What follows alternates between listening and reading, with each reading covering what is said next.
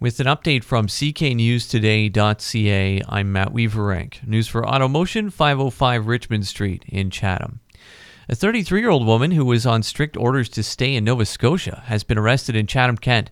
Police say they found her when they were following up on a report of an abandoned vehicle on Colburn Street in Chatham yesterday morning. Officers say their investigation showed she had been arrested by the R C M P in Nova Scotia in April last year and had been ordered not to leave that province or to associate with anyone who has a criminal record. It was a double strike for her because police say they also found a wanted man with her when they arrested her.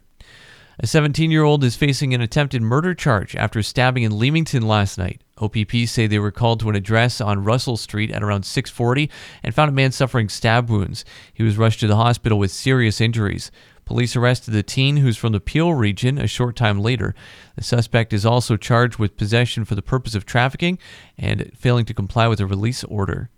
Police in the Strathroy area are investigating a sudden death at a long-term care home. Officers were called to the unnamed facility yesterday morning and said later that afternoon, the Criminal Investigations Division was working with the coroner's office to investigate the circumstances leading up to the death.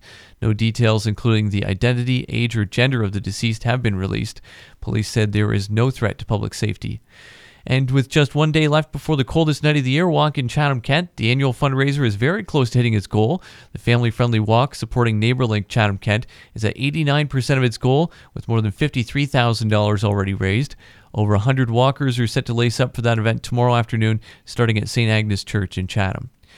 The Chatham Maroons hit the road tonight to take on the Saint Thomas Stars in their third last regular season game. Chatham will close out the season by hosting Saint Mary's Sunday and then LaSalle March third.